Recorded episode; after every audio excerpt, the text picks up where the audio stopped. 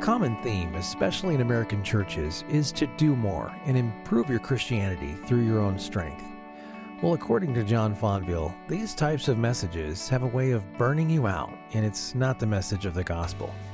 Well, what is solid gospel teaching that will feed us week to week instead of setting us up for failure? We're making our way through Titus chapter 1 in a series called Where in the Church is the Gospel? And here's a message called Is Your Church Centered on Christ? Where in the church is the gospel? Graham Goldsworthy says, he says, the life and ministry of a local church must always remain self consciously gospel centered if it is to maintain any kind of effectiveness for the kingdom of God. The kingdom of God is simply God's people in God's place under God's rule and blessing.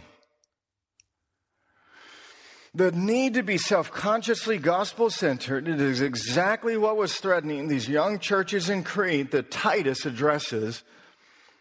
And so, Paul's driving concern, the force behind his letter, he tells you in chapter 1, verse 1. Look what he says Paul, a servant of God and an apostle of Jesus Christ, and here's his concern for the sake of the faith of God's elect and their knowledge of the truth, which accords with godliness. Paul tells us that the gospel's supremacy in the church, the gospel's supremacy in his life, the gospel's supremacy in his apostolic ministry as an apostle, is the gospel. That is to be supreme in that, and the reason for that is because he tells us here the gospel not only creates the church, but it also brings order to it. The gospel brings a person to saving faith in Christ for the sake of faith of God's elect. And listen, the knowledge of the truth is a technical term in the pastoral letters in the New Testament that means the gospel. And he says, My ministry in life is for the sake of bringing God's people to faith and then, once they've been brought to faith, to deepen and move them in the knowledge of that same gospel so that their life will result in godliness. That's his whole driving concern of this letter. In 2 Corinthians chapter 3 verse 8, Paul calls the gospel the ministry of the Holy Spirit the Holy Spirit working through the gospel creates faith and strengthens, nurtures, and matures that same faith for the purpose of godliness. Godliness in the book of Titus simply means God centeredness. What is your duty as a believer? It is to love God, it is to be centered upon God. This is what the gospel produces God centeredness, loving God which results in a godly, ethical life before the world and before the church. And so the letter of Titus tells us that the leadership of the church, chapter 1, that the membership of the church, chapter 2, and that the Christian citizenship of all believers, chapter 3, must remain centered on this gospel that creates the church and nurtures, strengthens, sustains, and matures the church in godliness, must remain on that self conscious gospel centeredness to be properly ordered. Chapter 2, to adorn the gospel, not to live the gospel. None of us incarnate ourselves. None of us have effected propitiation on the cross. You don't live the gospel. You adorn the gospel with a godly life. And to have a godly life, this gospel must ever flow deeply in your heart and life. So, from the outset of this letter, Paul shows us that his ministry, his apostolic ministry, which is a model for Titus to order the churches in Crete, it began with the gospel, it continued with the gospel, and it always ended with the gospel because everything is always about Jesus. Here's the question that we're looking at. If the gospel provided the framework from within which Paul lived his life and conducted his public ministry as an apostle to the churches, Shouldn't that same gospel be the framework from which we live our daily life and from which we conduct the order and worship of our church here at Paramount? If at the heart of everything for Paul was the gospel, as he says in 1 Corinthians 15, by which the name of our church comes from, 1 Corinthians 15, 3, the gospel is of first importance, it is paramount if it was at the heart and paramount for Paul for everything, shouldn't the gospel be the heart and soul of everything for us? Yet, what happens too often, many pastors and churches, and this is not to pick on other, this, to make this observation, and we're guilty of it, and we correct when we find that we're guilty of it. But what happens is that so often pastors and churches fail to see the gospel's many implications and functions in the New Testament. And so that leads us to ask the question where in the church is the gospel? By gospel, to remind you, I'm referring to the strict or proper sense of how Paul defines it. For example, in 1 Corinthians 15, verses 3 to 4, I delivered to you as of first importance what I also received that Christ died for our sins in accordance with the Old Testament scripture, that he was buried. The burial of Christ is of first importance in the gospel. Hardly anybody ever talks about it, let alone knows the implications of it for their daily life. But Paul says here the burial of Christ is of first importance. That he was raised on the third day in accordance with the Old Testament scriptures. So, in a stricter, proper sense, the gospel is the joyful news, the good news, the announcement, the message of free salvation to sinners through Jesus Christ alone. It is, or the gospel in a strict sense, listen carefully, is a revelation, an exhibition, a demonstration of the covenant of grace to men which began in Genesis 3:15. Genesis 3:15 is the first mention of the gospel in the Bible.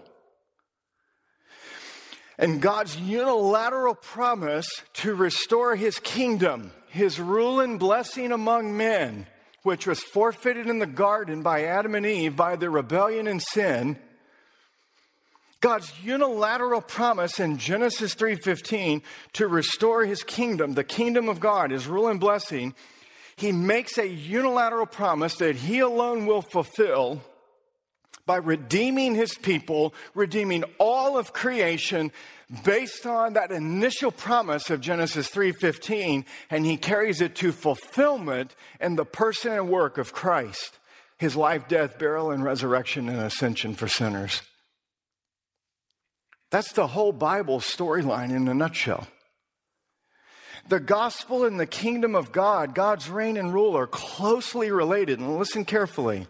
In Mark chapter 1, verse 15, Jesus declares, the time is fulfilled. What's fulfilled? All the promises he's made since Genesis 3:15. The time is fulfilled in the kingdom of God, his reign and rule and favor among men, his blessing to man the kingdom of God is at hand. Repent and believe in the gospel. So we might say, in a strict sense, that the gospel is an announcement that God's kingdom, his rule and blessing, has come to man in the life, death, burial, and resurrection and ascension of the Lord Jesus Christ, who is now Lord and Messiah and fulfillment of all of Israel's scriptures. This is the gospel that must reside at the center and heart of the church, must be taught week after week after week, must be known and believed for eternal salvation. Now, listen, in light of that, where in the church is that gospel? When you begin to look for churches that have this gospel explicit, self consciously clear, week in and week out, the curriculum to the children, the curriculum to the adults. Everybody's getting that gospel. A certain frustration can accompany the search for a right place to worship. I've been through the search myself.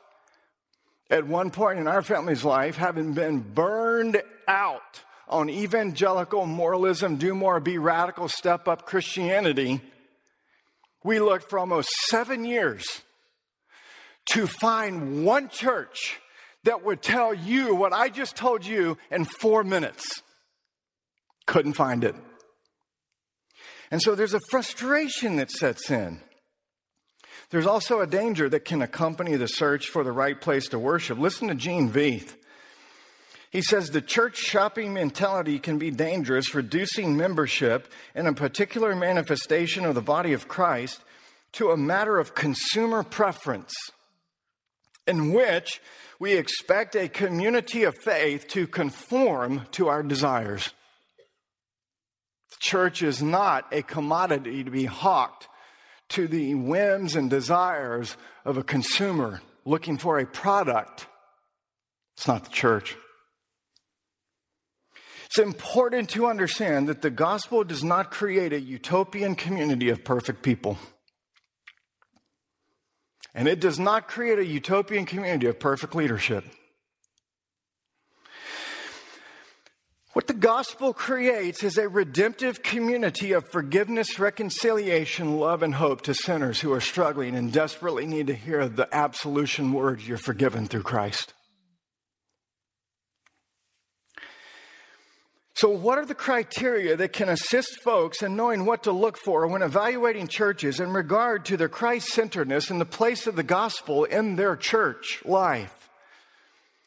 How can you find a church where you will hear Christ preached from his word? Because faith comes from hearing. And hearing by the word of Christ, the word of Christ meaning the gospel. Where will you find a church that signifies and seals to you and the sacraments without all the fluff and distractions? Christ at the table, Christ in baptism. Incidentally, these criteria that I'm going to give you are intended to give hope to evangelicals who are starving in a post evangelical famine of gospellessness in the church.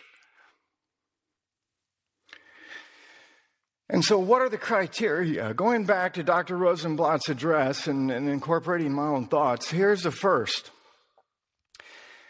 Here's the first question that you should ask ask it about our church.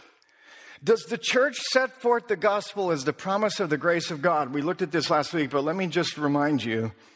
Does the church set forth the promise of the gospel as the grace of God? The gospel is found in the church when it is utterly distinguished from the law because the law is not the gospel and the gospel is not the law. The gospel is the promise of God's free grace for the sake of Christ alone. God's grace is the person of Christ Himself. It is not a substance, it's not a thing, it's not something that's poured into you in various amounts based upon what you do or don't do. God's grace is the person of Christ Himself who redeems fallen man through His life, death, resurrection, and ascension, and then applies that work to us through the indwelling and transforming power of the Holy Spirit.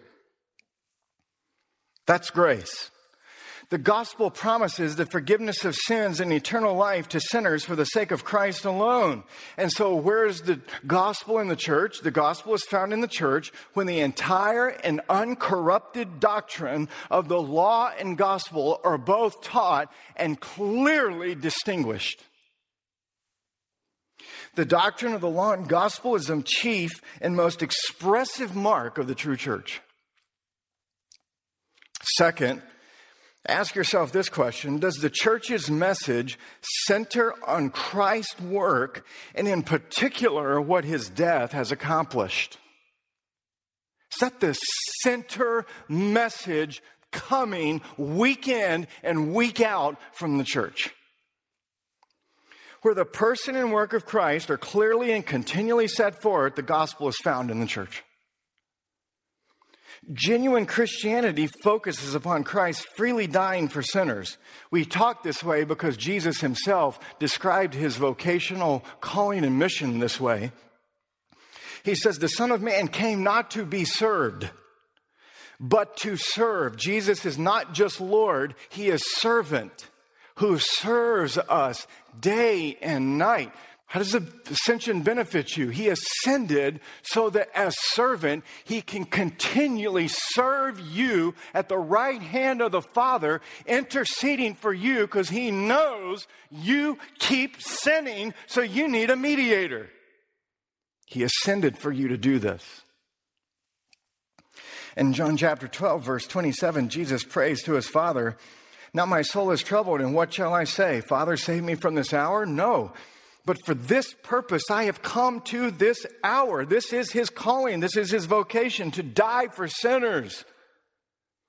Jesus dying as our lamb substitute to satisfy the justice of God that hangs against us for our sin and rebellion against him is at the center and heart of the gospel and the Christian faith and life. And so the central message of the church that the church proclaims and where this where this message is proclaimed as central in the church the gospel is found in the church. Now we're going to look at several examples that dr Rosenbladt and i'm going to give you two that that seem to preach christ in his priestly work as a mediator intercessor for your salvation but they really don't do it.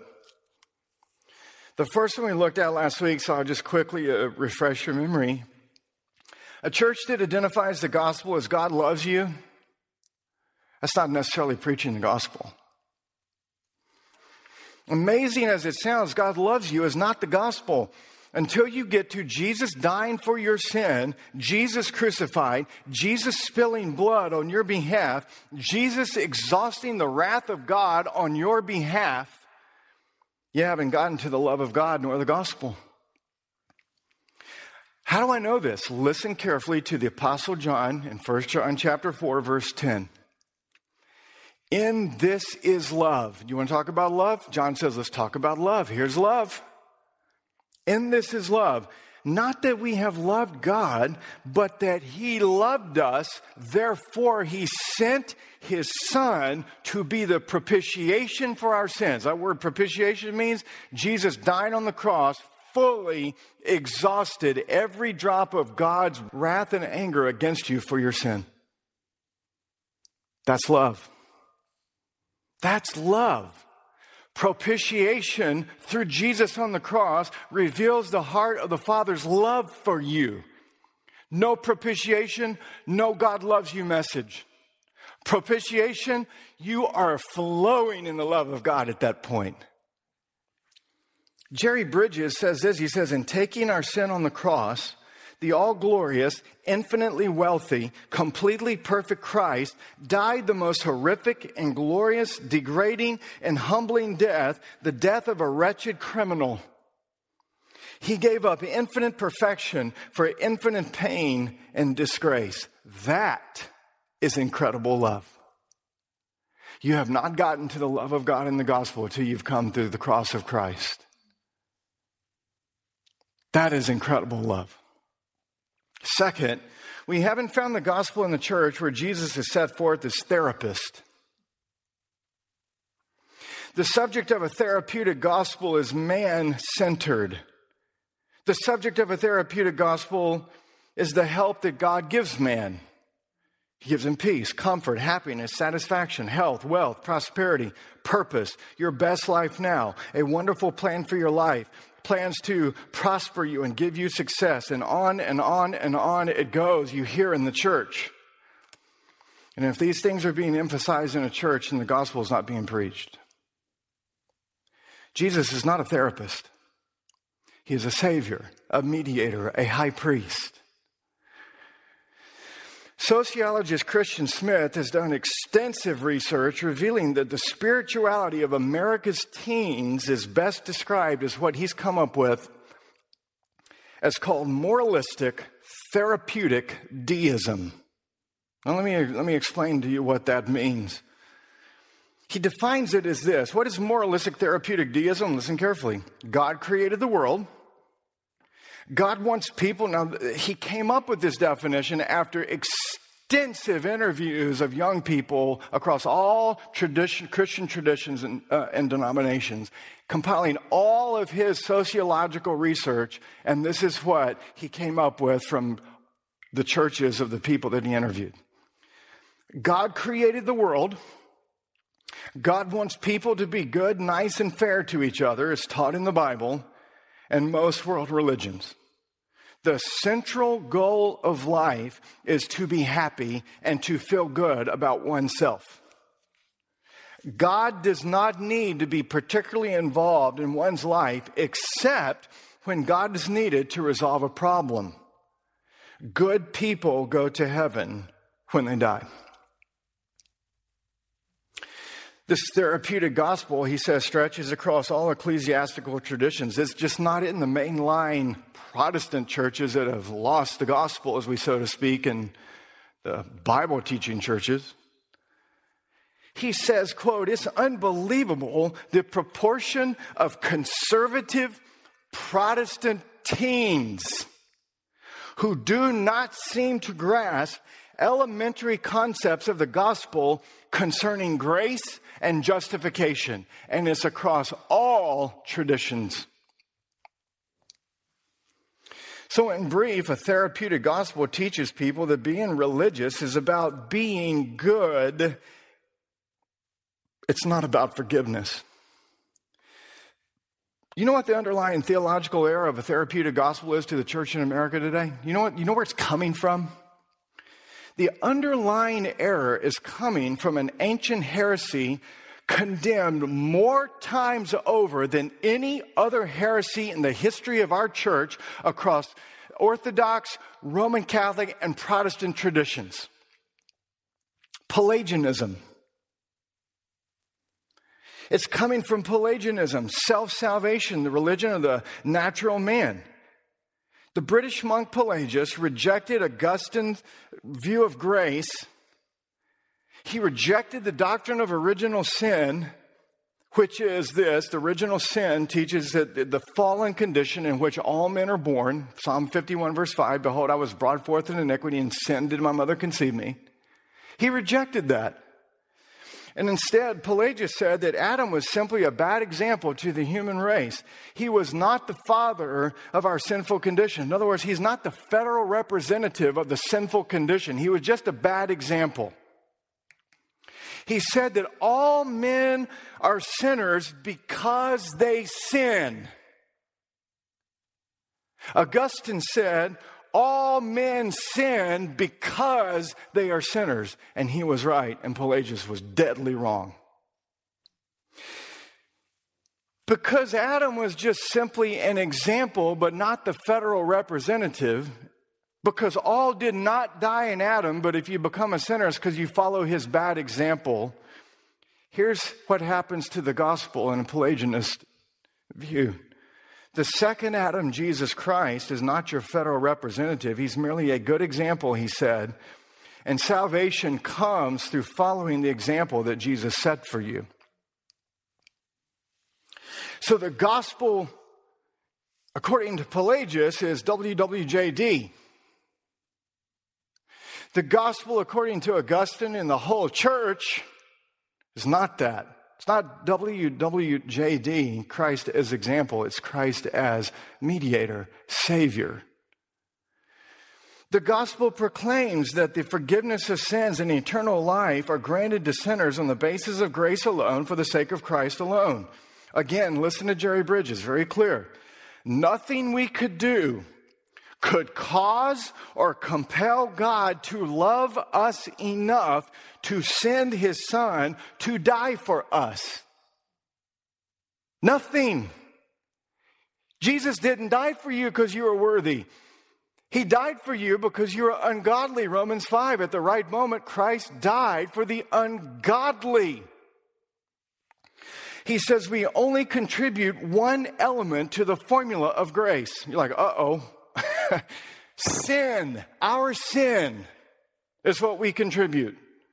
We do not and cannot make grace happen, not by what we do and not by what we don't do. Third, you haven't found the gospel in the church where Jesus is set forth exclusively or almost all the time as the model to emulate, which comes out of the therapeutic gospel that we just looked at. WWJD is not to be the driving central motif of your Christian life, and it is not the essence of the Christian faith. We saw last week what makes Christianity Christianity. It is called the gospel. Every religion has a love your neighbor law. Why? Because every person born in this world has had the law written on their heart by God in creation and they can't escape it. It's called a conscience. That is the moral law of God written on every single man who was created in the image of God. And try as he may, he cannot escape that law. He knows he is to not kill his neighbor. What he does not know is a supernatural revealed message of good news called the gospel. And only the church has this message to announce to sinners. And so, if the week in and week out message that you are hearing in churches is moral exhortation after moral exhortation, Christ given to you as an example to follow, you're not hearing the gospel. Now, don't hear me wrong. Christ left you and I as an example so that we might follow in his steps. 1 Peter chapter 2, verse 21. He did. But listen carefully. Imitation has its place, but it is not under the rubric of the gospel. The call to follow Christ and to follow his example is an imperative. It is the law. And it is the third use of the law given to direct Christians out of joy because their heart is filled with gratitude because of grace, so that they're obeying God out of a happy heart filled with the gospel course I want to be with, like Jesus. That is the, the, the driving desire of my heart. My only problem is, is I'm not good at it. And so listen, the imitation of Christ's paradigm of spirituality makes Christ's self-sacrifice, his humility, an analogy for our discipleship, but we have to understand very carefully that there are some things in scripture that the scriptures do not call us upon to imitate from Christ. Let me give you a couple of examples. Jesus added humanity to his deity. Can you do that? You don't even have any deity, so you can't even start. Jesus fulfilled the law perfectly in our place. You and I can't do that. Jesus redeemed us from the curse of the law by becoming a curse for us. Jesus drank the cup of God's wrath and effected propitiation for us. Jesus received authority from his Father to raise himself from the dead, John 10 18. You can't get that. You can't do that. Jesus ascended in glory to take his throne at the Father's right hand to make intercession for transgressors. You and I can't imitate that. We can't do that. We don't imitate any of these things. Doing what Jesus did is different from bearing the fruit of his righteous life. You understand that? We don't live the gospel. We don't do what Jesus did. We imitate the, the fruit of his righteous life. For example, in Philippians 2, Paul says, Have this mind that is in you that was also in Christ Jesus. And he says, Imitate Christ. And then he's obviously in Philippians 2 not calling us to set aside our heavenly glory and power and descend to the earth in human flesh because we are not incarnations of God. The point I'm getting at is that there is a popular way to talk in the evangelical church of incarnational ministry. That's absurd. There's no incarnational ministry in the church. There is no adding humanity to deity by you and me. To say you have an incarnational ministry is like to say, I've got a propitiational ministry. I've got an expiational ministry. Oh, you remove sin and you placate God's wrath and anger? Wow.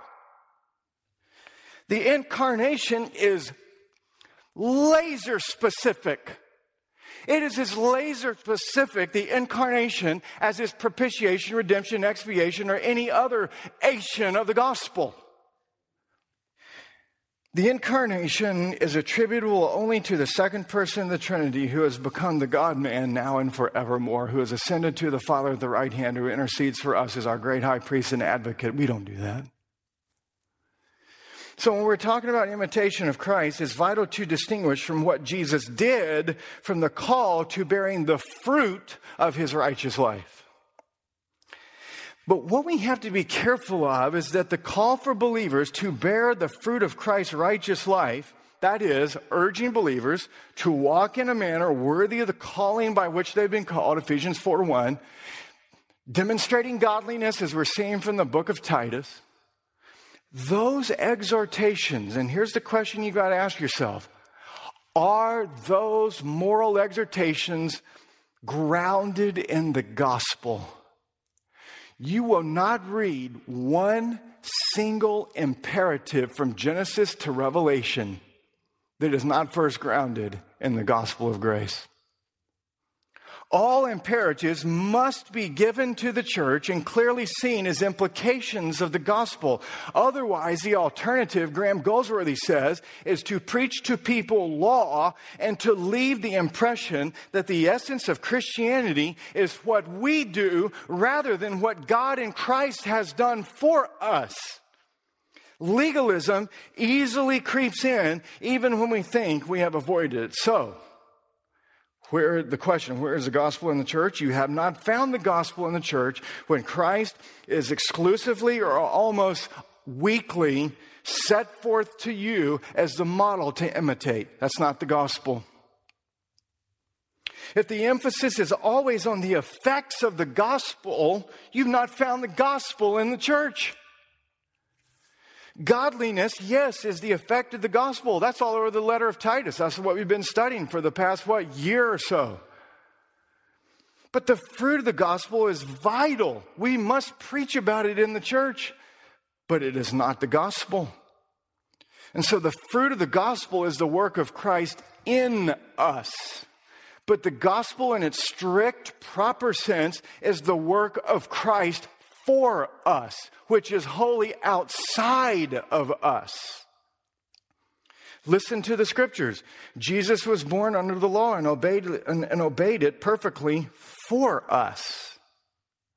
Paul says in Romans chapter 4, verse 25, Jesus was delivered up over for us for our trespasses. And he was raised for our justification. If the church's teaching always focuses on something that has to do with what goes on inside of you, your commitment, your love, your stepping up, your abandonment, your radical surrender, whatever you hear, that is not the gospel. And yet, evangelicalism abounds in this stuff. It is an unending cascade of conferences and teachings in the church and books. Go to Lifeway and see how many books you will find that teach you about the atonement of Christ versus the self help living section that has an endless array of tip after tip after tip after tip of how you will reach a victorious Christian walk. Evangelicalism is awash in this stuff. And you know what? So were the medieval handbooks of spiritual direction. But you know what the medieval handbooks of spiritual direction did not have in them during the pre Reformation days? They did not have in them the gospel. And almost none of these spiritual direction books in medieval, medieval Christianity, almost none of them make any reference to the use of the Lord's Supper as a means of grace for you to grow as a Christian. If sermons are not about Christ, life, death, burial, resurrection, ascension, they're not gospel sermons. Dr. Rosenbladt says this he says, when the emphasis of the church's preaching and teaching is almost always on the effects of the gospel, your imitation, your obedience, your commitment, he says, quote, continual challenges to make vows to copy Jesus not only will lead to disappointment, but a real crash. C.S. Lewis once remarked that he had no depth, no idea of the depth of his sin until one time he made a vow to be more virtuous, more generous with people whom he had contact. He discovered that the depth of his sin was so great that he was not just surprised, but he was inwardly devastated. There are two results that typically happen to those who are fed a constant diet of do more Christianity. Two effects. Here's the first effect. When moral exhortation, Jesus' example, radical surrender, abandonment Christianity, do more Christianity is the continual diet you receive, the first thing that typically happens to people is that you eventually get burned out, despairing believers who just say, i I give up. I want you to listen carefully to Michael Horton. He, he, he describes what the process, what happens so well. So listen, he says, they have heard the calls to holiness. There's a new men's movement going on now in evangelicalism called Step Up. Come on, men, step up. Get your act together. Be godly. Be the man God's called you to be. Listen to the celebrity pastors fire you up for a weekend that will change your life forever. Step up. Michael Horton says they've all heard these calls to holiness. By surrendering, laying it all on the altar, rededicating their lives, hoping this time it's going to work. They're not told that they are dead to sin's dominion because of the once and for all work of Christ. Rather, they're expected to enter into or attain that higher life being harassed regularly into attempting something that they should be told has already been done for them. Instead of living against sin with the recognition that Christ has already won victory, they are certain that they must themselves become victorious Christians. And after successive, frustrated attempts, they just give up. That was exactly me to a T for 30 years of my Christian walk. And I gave up and for three and a half years walked out of the church and said, if that's the gospel, there's no hope for me, I'm done. The second result of a constant diet of moral exhortations is hypocrisy. Listen carefully. Many think that they're living holy lives, Horton says, because they do not have the slightest comprehension of biblical holiness. That's why we read the law of God in our church and take his law very seriously and humble ourselves and kneel or sit and confess our sin. Because one day you're going to bow your knee before Christ. You might as well get used to it now.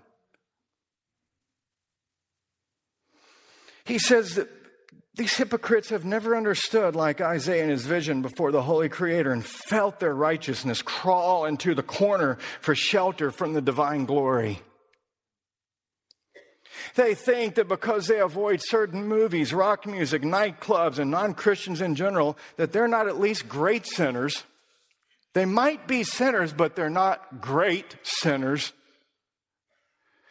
Not only because they are proud and obnoxious to God and man in their self righteousness, like the Pharisee, who thanked God for his piety, while the sinner cried out for mercy, but because they are hypocrites who cannot confess their sinfulness. And he refers to 1 John chapter 1, verse 9.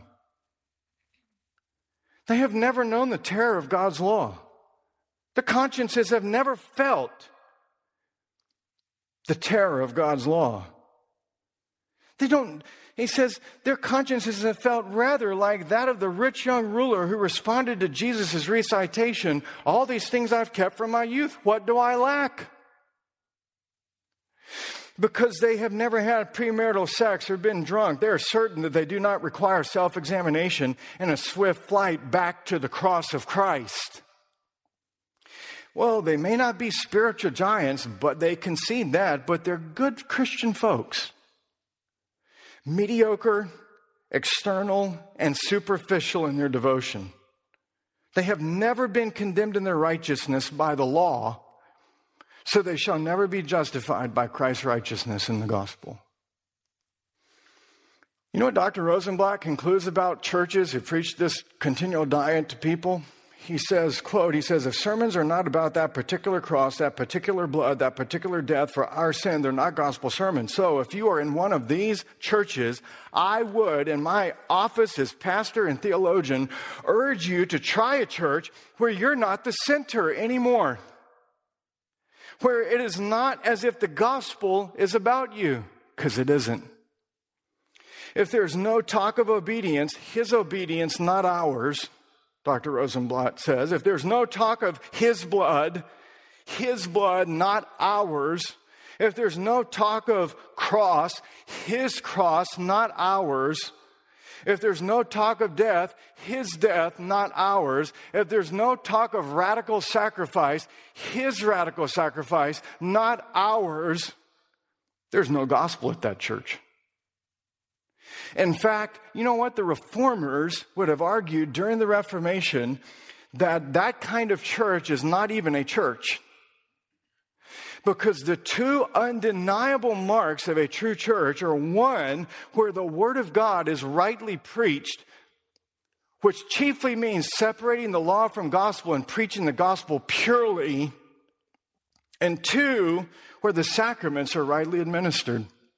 The gospel is about a transaction between the Father and the Son who was, that was executed in history for 33 years. This culminated in his death, his burial, his resurrection, and then after 40 days, his ascension to the right hand of the Father. He appeared to Peter and the 12 and to more than 500 witnesses at one time. After 40 days, Jesus finishing teaching his disciples, Luke 24, that the whole Bible, Genesis to Revelation, is all about him. He ascended to the right hand of the Father, where he sat down, having perfectly finished the work of redemption and made purification for sin. Hebrews chapter 1, verse 3. And now Jesus, as Lord and servant of this whole universe, coronated and crowned as the conquering king and great suzerain who has fulfilled every promise of the Bible since Genesis 3:15, Genesis 12 and 15, the Abrahamic covenant, 2 Samuel chapter 7, the Davidic covenant, Jeremiah chapter 31 and Ezekiel chapter 36 of the promise of the new covenant to come through the prophets. Isaiah 53, the suffering servant coming through this life, death, burial, and resurrection and ascension. Now, one day, as he reigns as Lord over this whole universe, at the right hand of the Father, that conquering king who intercedes for me because of his ascension covering all of my sin in the sight of God forever and ever and ever and ever, will one day consummate this kingdom and he will come again. And Paul says in Titus chapter 2, verse 13, that everybody who has this gospel buried in their heart are, listen, waiting for our blessed hope, the appearing of the glory of our great God and Savior, Jesus Christ. The hope of the gospel is that Eden will be restored to perfection, never to fall again. And so we see that the kingdom of God in the Garden of Eden is first established. There, Adam and Eve live with God in willing obedience, with delight and joy in their heart to the Word of God and to God's rule, receiving His blessing, loving each other, loving creation, receiving all the blessings of God's reign as King through His rule over their life.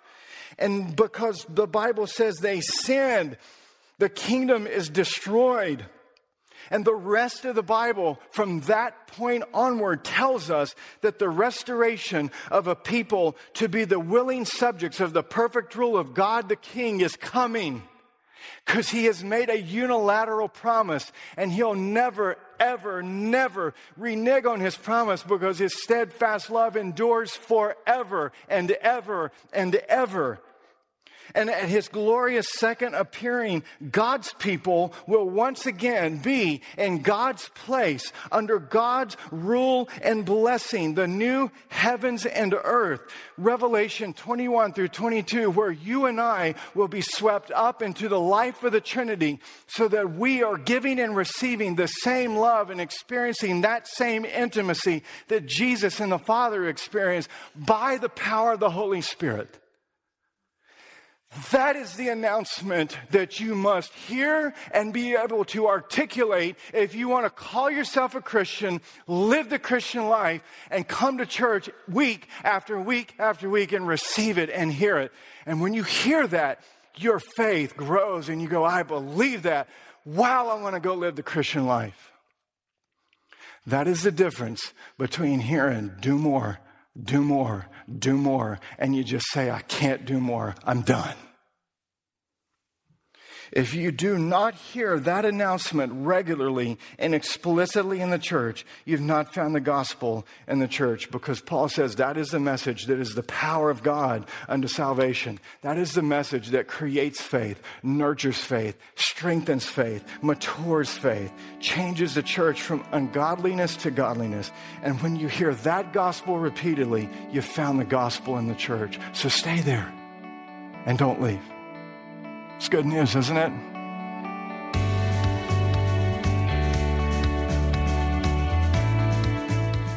Thanks for listening to the Him We Proclaim podcast with John Fonville. Him We Proclaim is a ministry of John Fonville of Paramount Church in Jacksonville, Florida. You can check out his church at paramountchurch.com. We look forward to next time.